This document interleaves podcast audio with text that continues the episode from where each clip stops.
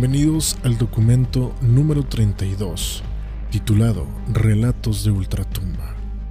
El día de hoy vamos a dedicar este podcast a ese emblemático programa que surgió en el estado de Sonora.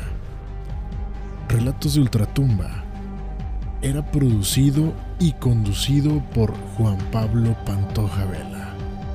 Pero no quiero empezar sin antes darle la bienvenida a todos ustedes a este increíble podcast número 32. Esto es Archivos Clasificados y se titula Relatos de Ultratumba.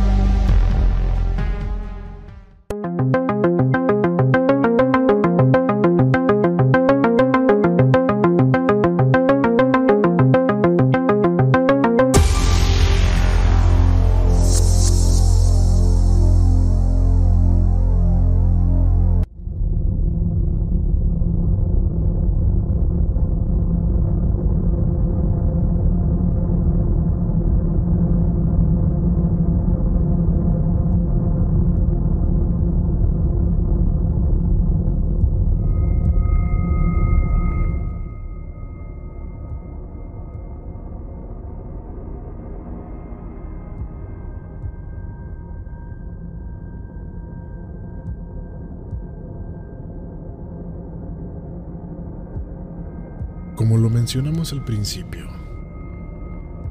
Relatos de Ultratumba fue un programa conducido y dirigido por Juan Pablo Pantoja Vela. Pero ¿quién es él? Para muchos que vivimos en México, no es tan conocido porque su programa se manejó a nivel local. Pero sin embargo, en Sonora, más específicamente en el municipio de Guaymas, es una persona que investiga el fenómeno paranormal. Juan Pablo es un especialista en redes sociales, el cual logró crear toda una red en YouTube con más de 17.500 suscriptores. No solamente esto, logró tener visitas superando los 37 millones. Esto basados en canales oficiales como era Televisa, Multimedios y TV Azteca. Todos juntos no podían superar la cantidad que él logró. Todas estas visitas fueron a nivel mundial. Juan Pablo en el año de 1999 tenía un programa de radio, el cual llevaba por nombre The Remix. Dicho programa era presentado todos los jueves por Adrián Cobos y Juan Pablo Pantoja Vela. En el programa de radio contaba con diferentes secciones para hacer más amena la transmisión. Una de ellas era la que más llamaba la atención, ya que era de índole paranormal. Esta sección sería el inicio de un programa completo de radio, en el cual el público llamaba a la estación para contar todas sus experiencias paranormales. A este proyecto se le conocería con el nombre de Relatos de Ultratumba. Este nombre sería el inicio de un gran proyecto, el cual años más tarde se convertiría en un programa de televisión, donde semana a semana se estarían presentando los relatos que por muchos años dieron vida al programa de radio. Al pasar de los programas, tomaron la decisión de empezar a investigar los relatos con mayor relevancia, que durante muchos años les habían contado la innumerable audiencia que los escuchaba. Todo esto para comprobar si en realidad estos eran leyendas o simplemente historias completamente reales. Varios casos fueron los que le dieron una identidad al programa de relatos de Ultratumba.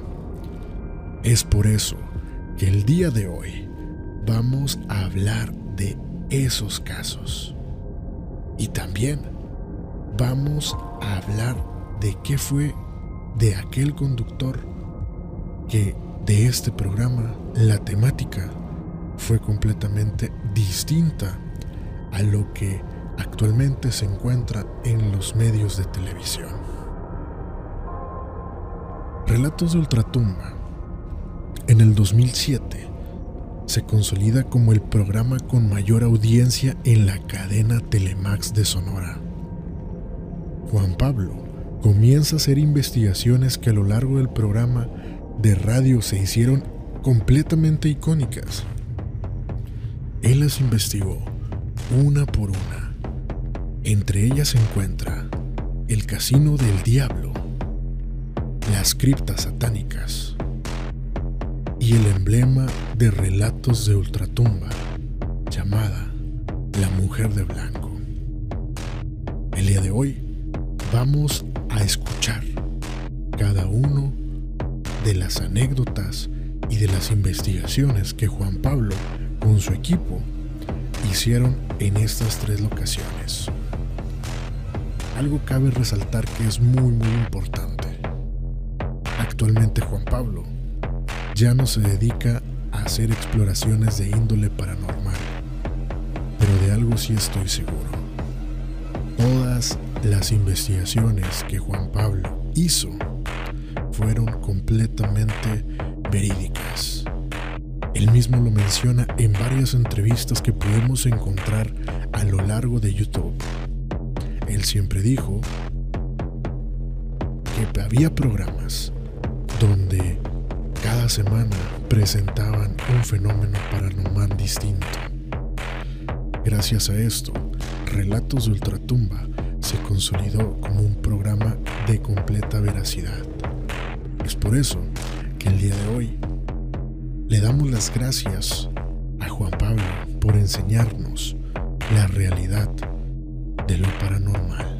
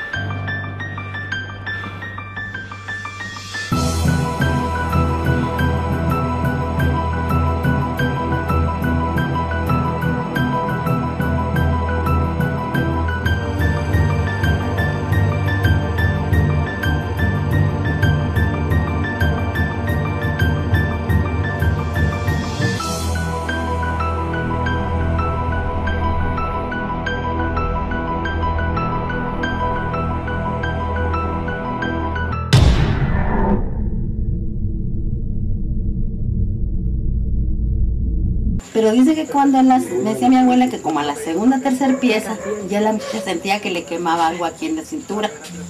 ¿Entiendes? Entonces ya se fijó ella y que ya le vio que traía una pata de gallo y una de, de, de cabra. Iniciando con la primera de varias expediciones aquí en el Casino del Diablo, se invitó a esta dinámica a alguno de los integrantes de Proyecto 6 de Telemax. Hagan, hagan un círculo. Pónganse las manos. Pónganse las manos. Rodrigo, deje la cámara grabando y ponle en el suelo. ¿Qué fue lo que sucedió aquí? ¿Por qué sigues aquí? ¿Y qué fue lo que sucedió?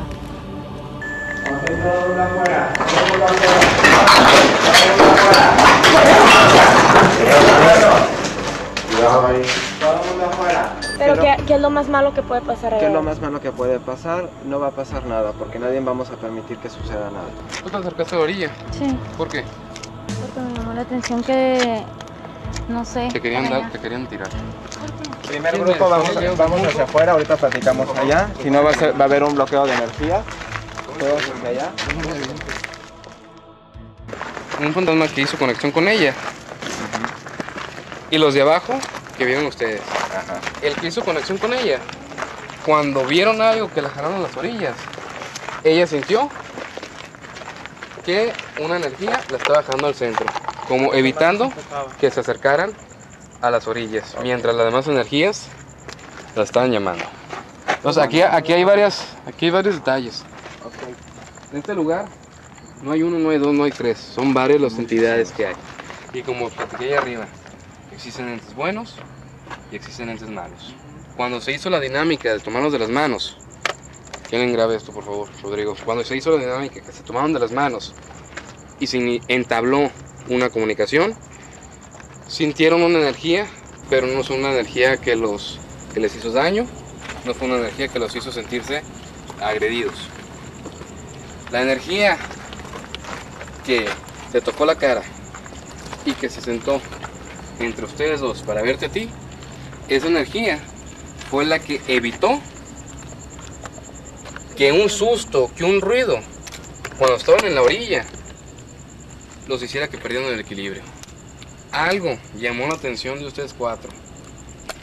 A propósito, para que se acercaran a la orilla y con el más mínimo ruido se asustaran. Es sabes que me llamó la atención de la orilla. Está escrito el nombre de una prima mía, tal como yo se lo digo, tal como yo le digo. Mo. En esa esquina. Por En ejemplo, este tipo de cosas no hay casualidades. Yo veía a, O sea, nos agrupamos todos en círculo, por favor. como niños que, que se asomaban en las esquinas. todos en círculo, por favor. Neta, está bien cabrón aquí y agrúpense todos en círculo. Ya. Todos agárrense de la mano y agárrense en el círculo. Ya veo la cámara. Todos, Toma, compadre. todos, todos. ¿Ahí está listo, no? Abran el círculo. Todos tómense de las manos. Ustedes, ustedes, ustedes. Cierran el círculo aquí. Vamos a, vamos a, a hacer una conexión entre ustedes y nosotros. ¿Sí? Vamos a, a- a entrar. Vamos a entrar al lugar. Vamos a tratar de encarar ¿Quién viene? una patrulla.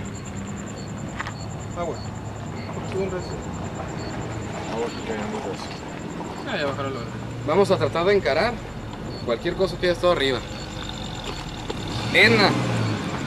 Edna. Tú eres punto cal- clave aquí. ¿Sí? Tú hiciste un, un empalme de conexión con una energía positiva que está aquí encerrada y la tienen encerrada. Así que es muy importante que no rompas concentración. Lo que está pasando aquí es cierto. Todos sintieron poco o mucho, pero sintieron algo. Lo que está sucediendo aquí ahorita es cierto, es neta, no es juego, no es broma, no es para llamar el círculo atención. y cierren ese círculo. Entra que- círculo y cierren ese círculo. Lo que está pasando aquí está bien cabrón y se los voy a explicar de una manera muy fácil. Lo que está sucediendo aquí tenemos un grupo de energía muy fuerte. Son varios niveles. Tenemos energías rojas, tenemos energías negras y grises. Cuando se conjuntan todo este tipo de energía que son rachazas, lo que están buscando es atrapar a alguien. Ustedes lo que vieron arriba y nosotros lo que vimos abajo es en el mismo nivel. Los niveles de energía están arriba y abajo. El lugar se une al centro, en el techo donde ustedes estaban, donde nosotros estábamos en la parte de abajo, por una mancha de color negro. Esa mancha de color negro, si la logramos ver bien y distinguir bien, es una cara. Esta cara es el centro espiritual de este lugar. Y como tal, aquí no podemos echarnos mentiras el uno al otro. Ustedes ya lo vivieron, ellos ya lo vivieron, y aquí todo el mundo lo estamos viviendo muy fuerte. Entonces hay que darnos cuenta de que cualquier persona, como ya sucedió, nos separamos, podemos tener un accidente. Entonces, mantengámonos unidos en energía, 100%. para poder controlarlo y que nos ayuden a nosotros a seguir controlándolo, porque las energías ya están aquí en la puerta. Todas las energías están viéndonos a nosotros hacia acá.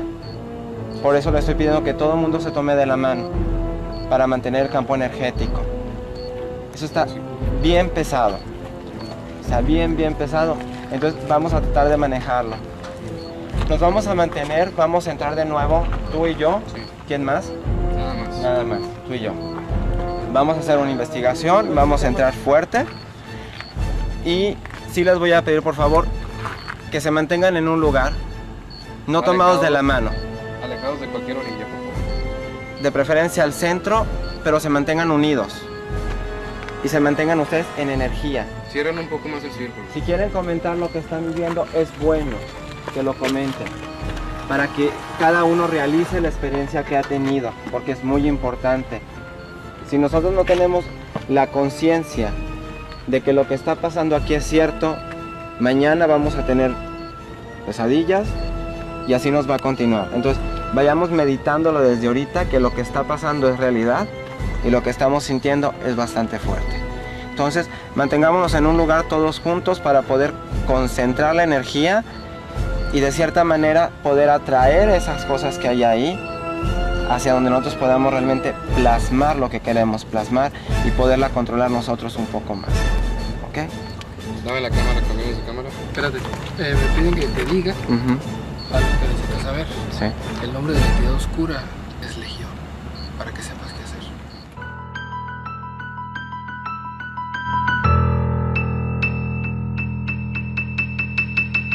Vamos a iniciar con los testimoniales, en los cuales participa una persona que estuvo directamente involucrado en estas misas satánicas, en estos hechos, en estos rituales.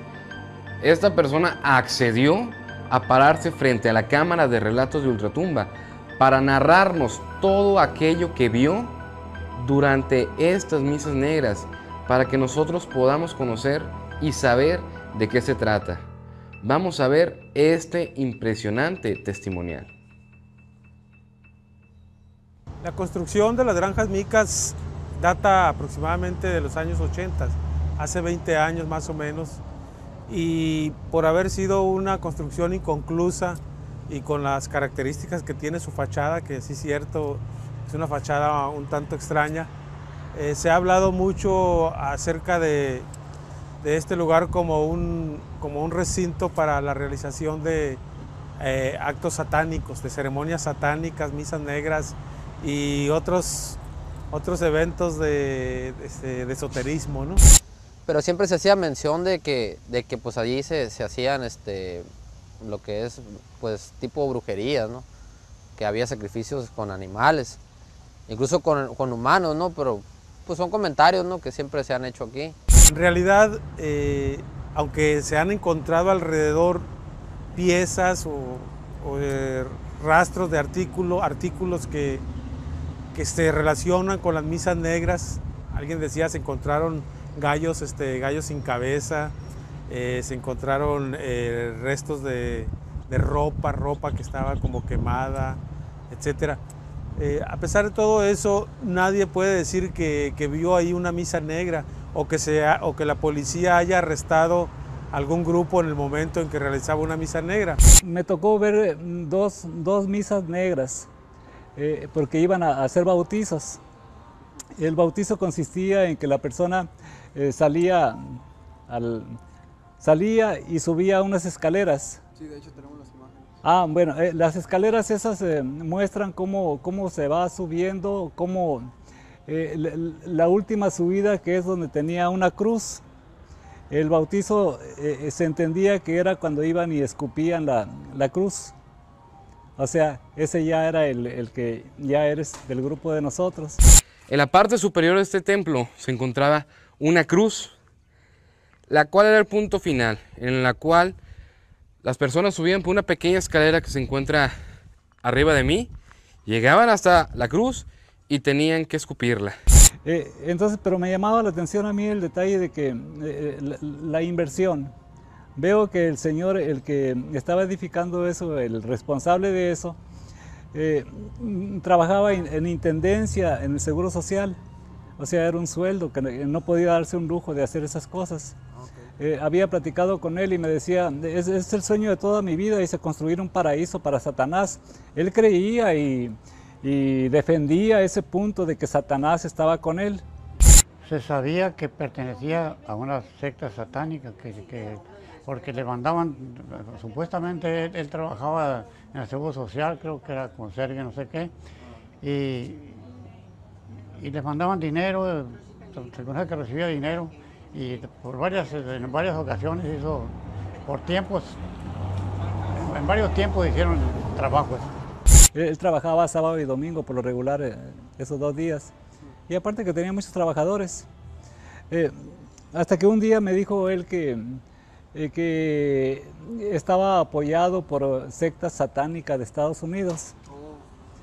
entonces la secta satánica se entendía que, que, era la que patrocinaba eso. Entonces, mm, este señor me platica, señor Varela, que van a tener una, una, misa negra para esa noche, pero que antes, antes de eso van a tener una junta en el Teatro de Litson. No sé cómo la consiguieron, no sé, no sé. Eh, sí, y fui por la curiosidad, la curiosidad. Entonces, eh, en, el, en, el, Teatro que se llenó, es puro muchacho. Yo era el único que se encajaba ahí porque, pues, por la edad. Y eh, a todos les repartían sobrecitos. ¿Sí? sobrecitos con cocaína. Mm. Ahí me dieron mi sobrecito también. ya de ahí eh, sale como a las 11 de la noche y a las 12 iba a hacer la misa esta. Y lo, lo que también usan señuelos, pues, personas que son normales, como nosotros, y llegan haciendo una amistad y poco a poco los van metiendo hasta que caen en eso. Sí, entonces, pues sí, ya pude enterarme, yo, yo no entré con ellos. había unos hoyos por donde podía, por donde podía ver perfectamente. Eh, me sentí incómodo porque pura muchachada. Eh, entonces veo los rituales, puro invocación a Satanás y, lo creían, o sea, esa es la cuestión del asunto de que creían ellos que de veras tenían a Satanás ahí, la presencia de ellos, de ellos la sentían, decían ellos. Y llegaban momentos en que, en que se salían de plano así porque eh, cosas inimaginables hacían, eh, eh, sí, porque hasta estiércol tiraban de allá de arriba. Todos los presentes ahí como que se transformaban, se transformaban y la inspiración de ellos era Satanás y Satanás y Satanás. Entonces, eh, ya de ahí, pues no sé, yo vi muy mal eso. Ya platiqué con un obispo de aquí, eh, don García Bernal, y, y, pues, no sé, me di a la tarea, creí que era obligación mía denunciar eso, porque yo conocía a muchos muchachos que andaban ahí, que eran amigos de mis hijos, y, pero ante todo la, juventud era la que me preocupaba. La juventud, entonces ya hice, hice la, denuncia pública, o sea, la hice en, distintos periódicos. Y, pues haciendo hincapié siempre en, lo, que había sucedido en, torno a la muchachita muerta esa, en torno a que mucha, mucha chavalada estaba estaba cayendo en cuestión de las drogas. Y, ya de ahí intervino la policía, intervino la policía y cuando en, lo que le llamaban Templo Mayor ellos ya les dije que, que, levantaran unas tablas porque cuando el ritual ese levantaron unas tablas y, y había serpientes de muchas clases así, o sea... ¿En el dónde me dices que fue eso? ¿En el qué? abajo del, templo mayor que le llaman, a la construcción más grande. encuentro a la, frente a la segunda construcción en este complejo. Esta es la que en su estructura se ve más completa, que fue la que alcanzó a terminar hasta un punto más cercano a como se iba a ver al final. Vamos a hacer lo mismo, vamos a entrar y analizar.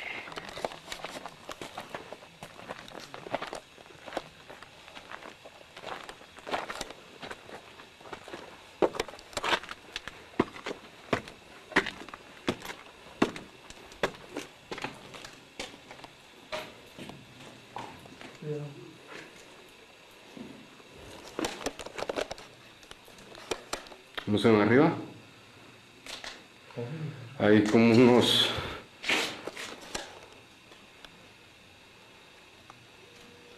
Una buena cantidad de, de murciélagos. Este lugar es idóneo para ellos. Presta la lámpara.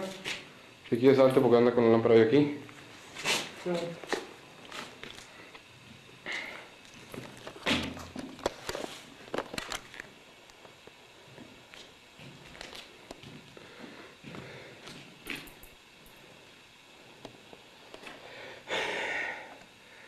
Este es un salón, una especie de, capilla. Termina en una cúpula en la parte superior, donde podemos ver, ahí están, una buena cantidad de, murciélagos que han hecho esta su, guarida. Estas las cosas que, podemos encontrar a- al venir a este lugar. Y por la orilla de todo este esta construcción podemos encontrar este esta especie de de balcón que rodea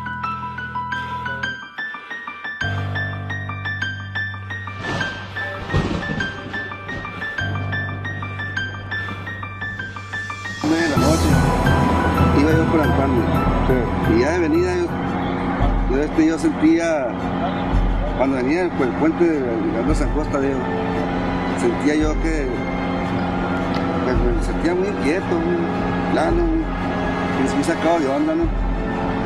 y hasta que al llegar allá donde estaba el corrupto de San Judas y la bombita ahí estaba parado un amigo ahí con unas bandas en la mano. Entonces venía un pasa, se cantaba unas bandas y me paró. me- Entonces, lo que me extrañó que me dijo buenas noches, pero no se dirigió a mí, sino como si fuera una persona que se dirigiera a él así. Buenas noches, bueno.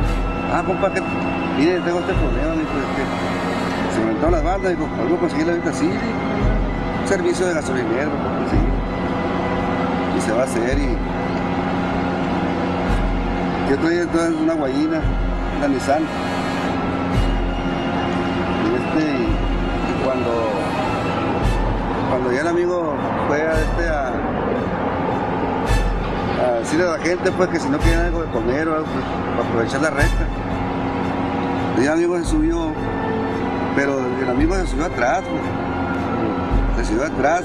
Vente aquí adelante compadre Estoy ahí platicando, no, me dijo, tú no has hecho bola, me dijo, aquí atrás, me dijo, para todo dar, para todo dar aquí. Y sí, pues ya, de hecho, ya amigos platicando, que venía de Michoacán, y que para Los Ángeles, y, esas cosas, pues sí. Y me dijo, oiga, me dijo, vamos a ir a comprar unas tortas, me dijo.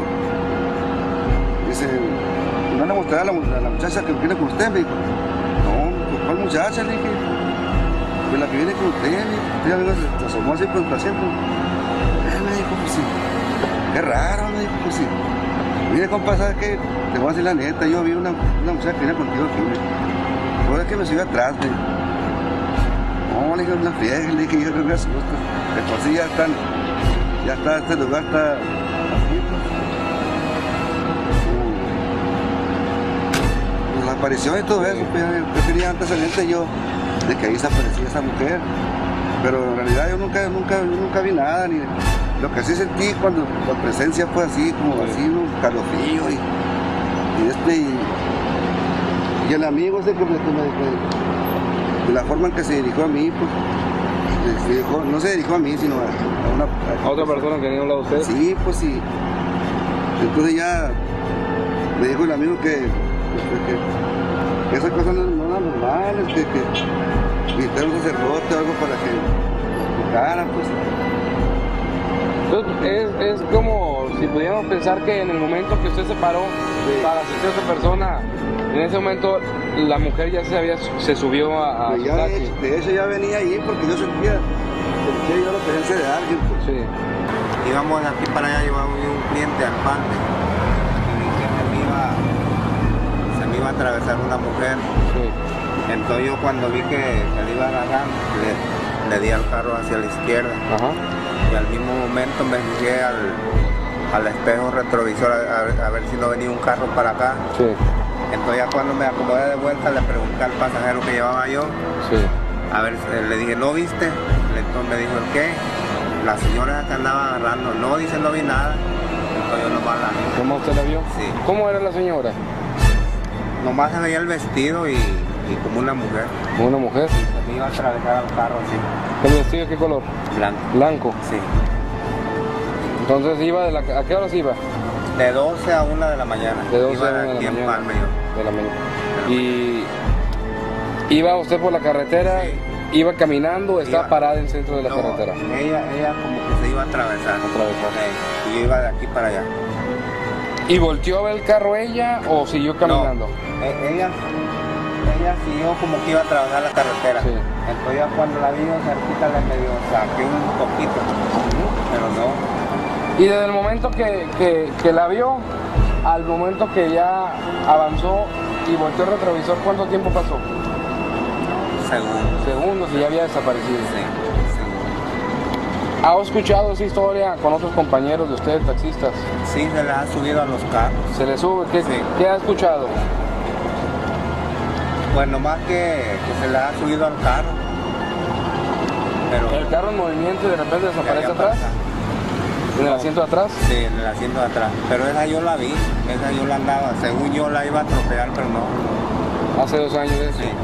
Sentía unas, unas cosas inexplicables, una intranquilidad así que me entró, pues. Y yo volteé para atrás, pues, por, para atrás, por el espejo, pues, y... Y porque, de hecho, ya me habían dicho que se aparecía ahí, que subía al carro y que todas esas cosas, y... Y, y no, pues... ¿Cuándo fue esto? Pasará como unos cinco años. Cinco años. Y ustedes ya cuando se juntan en, en los sitios de taxis a platicar, ¿sí ha salido mucho entre los mismos taxistas esa historia? ¿A otros compañeros? Sí, ¿no sabe sí, así ha sabido. Incluso en la gasolinera ahí que está ahí, la han visto caminar a la mujer en la madrugada, cuando después de la una de la mañana. ¿Cómo es el aspecto? ¿Cómo describen sus demás compañeros que han platicado esa historia a la mujer? Pues dicen que, que yo nunca he tocado, ¿no? Pero dicen que se, se va caminando y que hace la parada, pues, y que se, de repente sí la ven a un lado, pues, pero así una cosa fugaz, espontánea. Y también que se le sube en el asiento de atrás. Sí, que uno, un compa, yo para atrás y que miró, pues. Pues yo rebasé un trailero ahí en Priamar. Sí. Y al llegar a Guaymas, me paro yo en la gasolinera a pelear un billete. Y ahí el trailero ya está parado atrás de mí. Y me pregunta que si dónde dejé a la muchacha que llevaba. Y yo le dije que no, que no llevaba ninguna muchacha, yo llevaba un chaval. Y él me dice, no, me dijo, y le iba saliendo el pelo por, por entre la ventana que trae abajo el niño. Sí. Así me dijo él. ¿Y usted nunca vio nada? Yo nunca miré nada. Este, ¿en qué, en qué trayecto, en qué trayecto fue esto?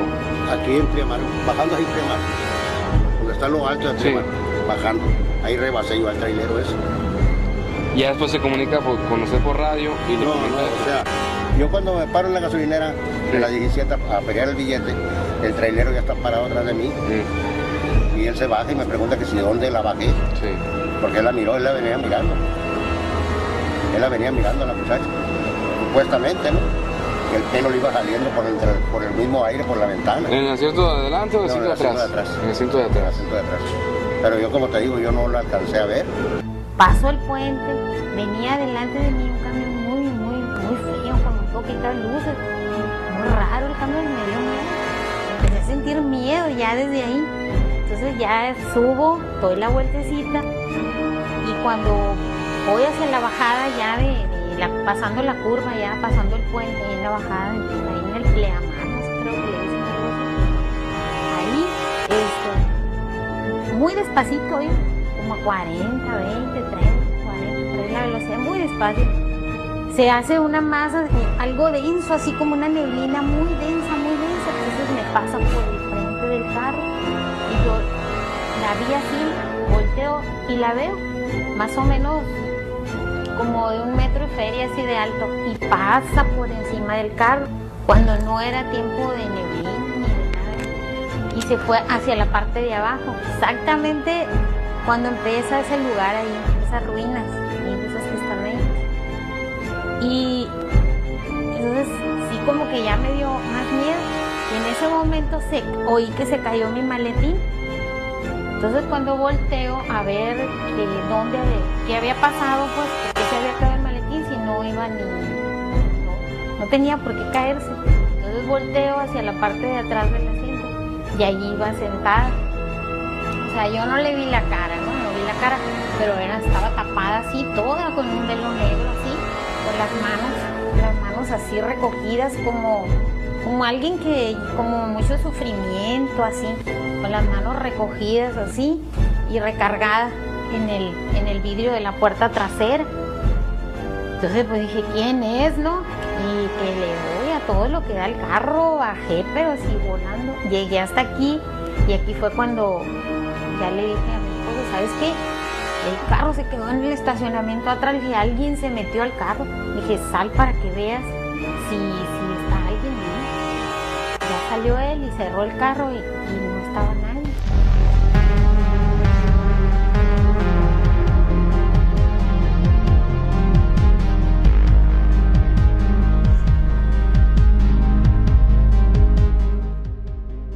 El podcast del día de hoy. Muchas gracias por escucharnos. Yo soy Héctor Hernández. Archivos clasificados está de regreso. Segunda temporada. Y no me quiero despedir sin antes darles nuestras redes sociales. Pueden encontrarnos en Spotify como Archivos Clasificados. Evox Archivos Clasificados. También pueden buscarnos en Instagram como Archivos Clasificados. Y por supuesto, pueden también escucharnos en YouTube. Yo soy Héctor Hernández. Que descansen si es que pueden. Y si lo logran, que descansen en paz.